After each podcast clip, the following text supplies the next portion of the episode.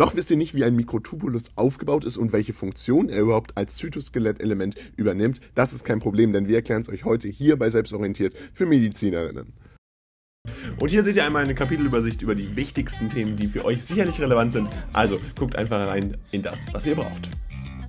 Und bevor es jetzt losgeht, seht ihr, wir haben einen Kurs für euch verfasst. Der Kurs ist jetzt für euch verfügbar auf unserer Website mit dem Code WELCOME bekommt ihr 20% auf alles. Alles, was in diesem Shop verfügbar ist, gibt es natürlich noch vieles mehr fürs Physikum, unter anderem eben auch Zytoskelettelemente mit allem, was ihr braucht als Text zum Verstehen und auch schnellen Karteikarten zum Üben bzw. Zusammenfassungen für das schnelle Lernen. Falls es dann vor der Klausur doch mal eng wird, findet ihr da alles, was ihr braucht. Ganz viel Spaß damit.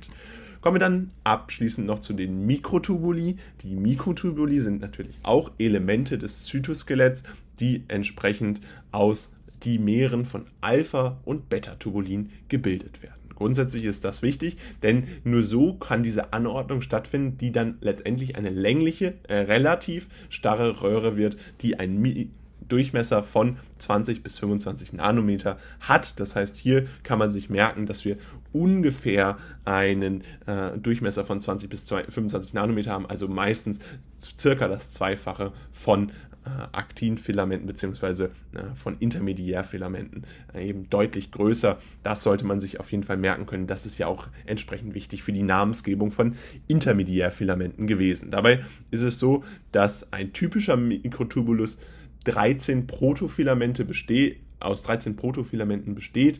Ja, jedes Protofilament hat dann wieder eine eigene strukturelle Polarität, die entsprechend ein Alpha-Tubulin hat, was am Ende des Protofilaments ist und das Beta-Ende entsprechend am anderen. Dabei ist es ja so, dass die Wände eben aus diesen kugelförmigen Proteinen Einheiten bestehen. Diese Tubuline äh, haben wir ja gerade schon einmal benannt und dabei ist es so, dass die eben aus zwei verschiedenen Untereinheiten bestehen, einmal der Alpha- und der Beta-Untereinheit, die dann schlussendlich, wie gerade benannt, sich dann polar, äh, entsprechend anlagert.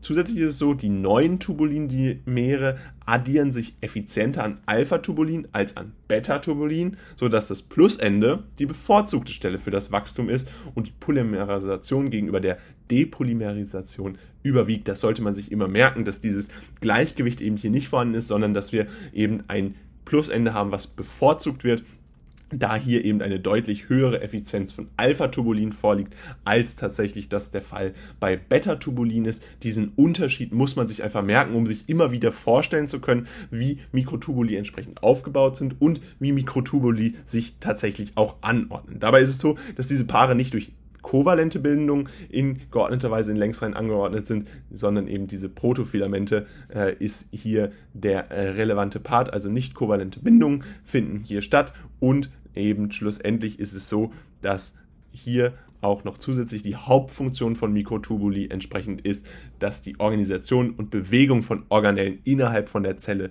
stattfindet. Dabei kann man Mikrotubuli in zwei große Gruppen unterteilen. Einmal diejenigen, die stabil sind und in den Zielen und Flagellen vorhanden sind, um dort entsprechend die Bewegung stattfinden lassen zu können. Und andere, die nochmal dynamischer sind. Wir hatten ja gerade angesprochen, es ist eine relativ starre Röhre, aber eben auch die Möglichkeit der Dynamik ist hier vorhanden und die sind auch veränderlicher und diese finden sich dann im Zytoplasma vor. Sie sind an der Bewegung von Organellen, wie zum Beispiel von Mitochondrien, Lysosomen und Pigmenten beteiligt und dabei ist es dann möglich, diese Organellverschiebung durch eine Reihe spezieller Proteine, die Motorproteine genannt werden, entsprechend erzeugen zu können und diese dann durchzuführen.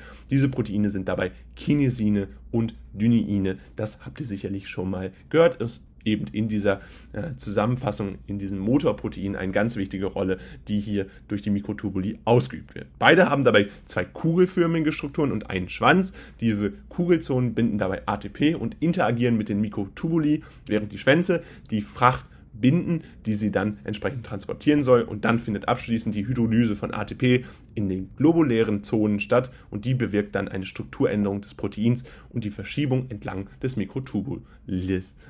Und hier eben auch wieder ganz wichtig zu betonen, Kinesine und Dyneine haben hier eine ganz wichtige Rolle als Motorprotein entsprechend vorzuweisen.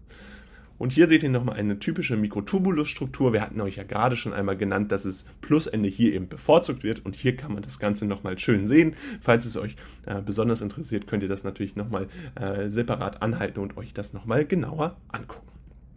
Fassen wir euch das Wichtigste rund um die Mikrotubuli nochmal zusammen. Grundsätzlich ist es so, dass Mikrotubuli aus Dimeren von Alpha- und Beta-Tubulin gebildet werden. Dabei wird eben entsprechend das Alpha-Ende bevorzugt und dieses lagert sich dann entsprechend das Plusende an. Dabei haben wir einen Durchmesser dieser relativ starren Röhre von ca. 20 bis 25 Nanometer. Dabei ist es das größte Zytoskelett-Element und die Hauptfunktionen von Mikrotubuli sind die Organisation und Bewegung von Organellen innerhalb von Zellen und außerdem findet hier die Organellverschiebung statt, die durch eine Reihe von speziellen Proteinen eben diesen Motorprotein genannt wird, äh, die entsprechend hier erzeugt wird. Kinesine und Dyneine sind hier entsprechend wichtig. Das Video, was ihr euch jetzt hier angeguckt habt, ist jetzt leider vorbei. Allerdings haben wir noch ein weiteres Video, was euch sicherlich auch interessiert, denn es geht genau um dasselbe Thema und verstärkt da nochmal euer Wissen. Also bleibt jetzt dran und los geht's. Gucken wir uns nun Zilien und Flagellen an, das heißt Flimmerhärchen letztendlich und Flagellen, die entsprechend durch diese Zellbewegung, diese Zellbewegung überhaupt erst ermöglichen. Dabei ist es so, dass Zilien und Flagellen äh, letztendlich kurze oder lange Haare, die die Umgebung vibrieren und erschüttern, äh, letztendlich eine Bewegung ermöglichen oder eben diese Pseudopoden, die dann amoeboide Bewegungen entsprechend ermöglichen. Dabei ist es so, dass die das dann das Zytoplasma verlängern und die Form der Membran verändern, als wären sie praktisch Finger, die den Rest ziehen der Zelle. Das heißt, diese gesamte Zelle wird dann entsprechend erst nach sich gezogen. Das ist also die zentrale Funktion dieser Zellbewegung, die tatsächlich durch Zilien und Flagellen ausgeübt wird. Dabei ist es so, dass Zilien letztendlich fadenförmige Zellfortsätze sind, die in tierischen Zellen und auch in einigen Protozoen äh, tatsächlich sich vorfinden lassen. Dabei ist es so, dass diese dann entsprechend in Einzellern der hochorganisierten äh, Mikrotubulusbündel haben und die dann in ihrer Anordnung und Länge sehr stabil sind. Das heißt, hier ist es typischerweise Zentriolen, aber eben auch Zilien und Flagellen, die eine relevante Funktion bei diesen Zilien und Flagellen haben.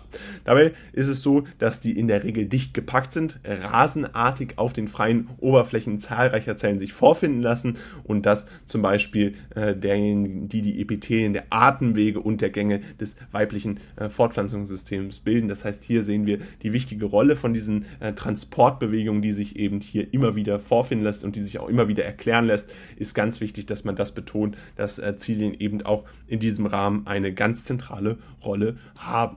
Ein Flagellum ist dabei ein mobiles peitschenförmiges Anhängsel, das in vielen einzelne, einzelligen Organismen und in einigen Zellen mehrzelliger Organismen vorhanden ist. Und dabei ist es so, dass die Hauptfunktion der Flagellen die Bewegung ist, ähm, ist es trotzdem so, dass die einigen Organismen eben auch andere Funktionen geben. Das heißt, man sollte sich auch immer merken, dass Zilien und Flagellen und insbesondere ein Flagellum letztendlich auch für einen einzelligen oder mehrzelligen Organismus eine zentrale Rolle spielen kann und diese Bewegung dann äh, nicht nur eben nur die Bewegung als Funktion haben kann, sondern eben auch andere Funktionen tatsächlich ausüben kann.